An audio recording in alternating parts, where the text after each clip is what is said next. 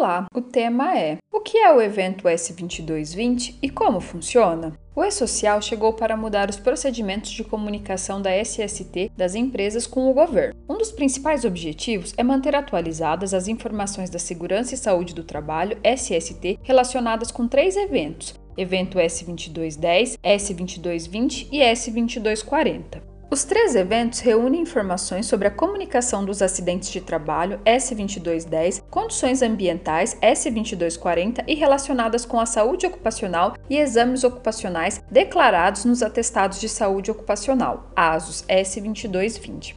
Em relação ao evento S2220, não existe carga inicial das informações dos respectivos exames, atestados de saúde ocupacional, ASO. O evento S2220, mesmo sendo um evento simples, algumas dúvidas podem surgir e por isso preparamos este post falando tudo sobre este evento. Acompanhe a seguir.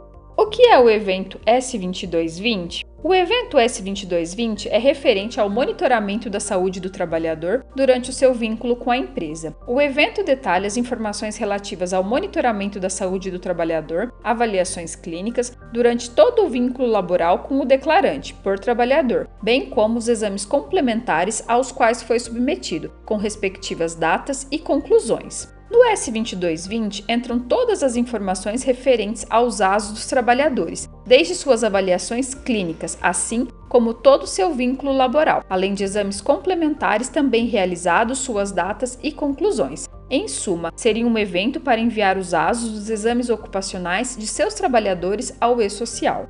Ele é obrigatório? Todas as empresas, cooperativas, órgãos de gestão de mão de obra, assim como sindicatos de trabalhadores avulsos, não portuários e órgãos públicos, em relação aos seus empregados pelo regime CLT, são obrigadas a enviar. As empresas do grupo 2 e 3, que devem seguir o cronograma de implantação do E-Social da fase 4, eventos da SST, são classificadas como Grupo 2, empresas com faturamento anual em 2016 de até R$ 78 milhões. Grupo 3, empregadores optantes pelo Simples Nacional, produtor rural e entidades sem fins lucrativos, todos como pessoa física, ficando em exceção nesse caso os empregadores domésticos.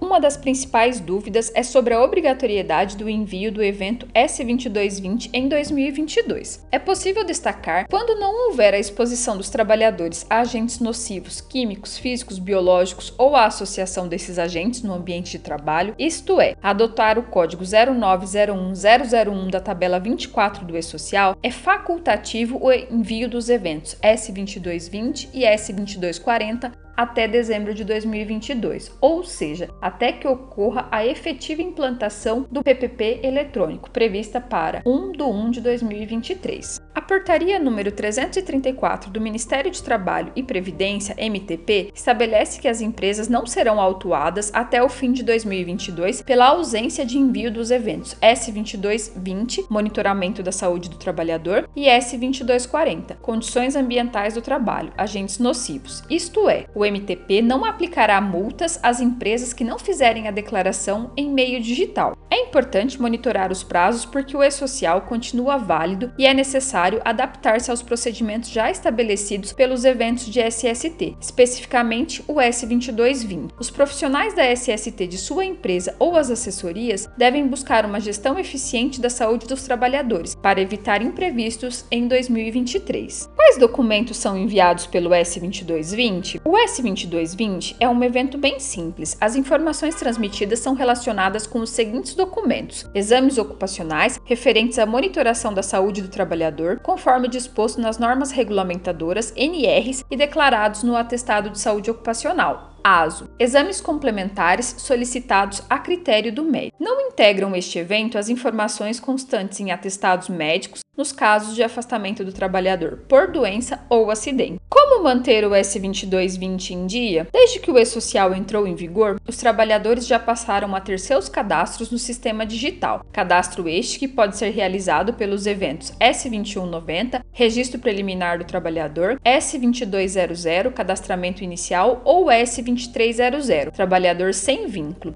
E para o envio do S2240, os trabalhadores já devem estar cadastrados por meio destes eventos. De acordo com o Manual de Operação do E-Social, MOS, todo novo exame realizado, seja admissional, periódico, demissional, etc., a partir do dia 10 de 1 de 2022, seu atestado deve ser comunicado até o dia 15 do mês subsequente. É destacado que o exame inicial é caracterizado como o primeiro de cada tipo que foi realizado no trabalhador, ainda que antes da obrigatoriedade dos eventos de SST do E-Social. Neste caso, o exame a ser informado após a obrigatoriedade dos eventos de SST no E-Social é o sequencial. Desta forma, não há perda do histórico da saúde ocupacional do trabalhador. Por óbvio, caso o primeiro exame complementar do trabalhador no declarante seja realizado após a obrigatoriedade dos eventos de SST no E-Social, esse deve ser registrado como inicial. Você pode contar com softwares como o OnSafety para fazer os envios de seus S2220 e aprimorar a gestão da saúde ocupacional na sua empresa ou dos seus clientes. O processo de transmissão é simples. Você cadastra sua empresa ou empresas de clientes, os trabalhadores, as informações dos exames e realiza o envio com apenas um clique, estando em dia com sua SST e reduzindo a probabilidade de irregularidades. Gostou deste formato? Deixe um comentário nas nossas redes sociais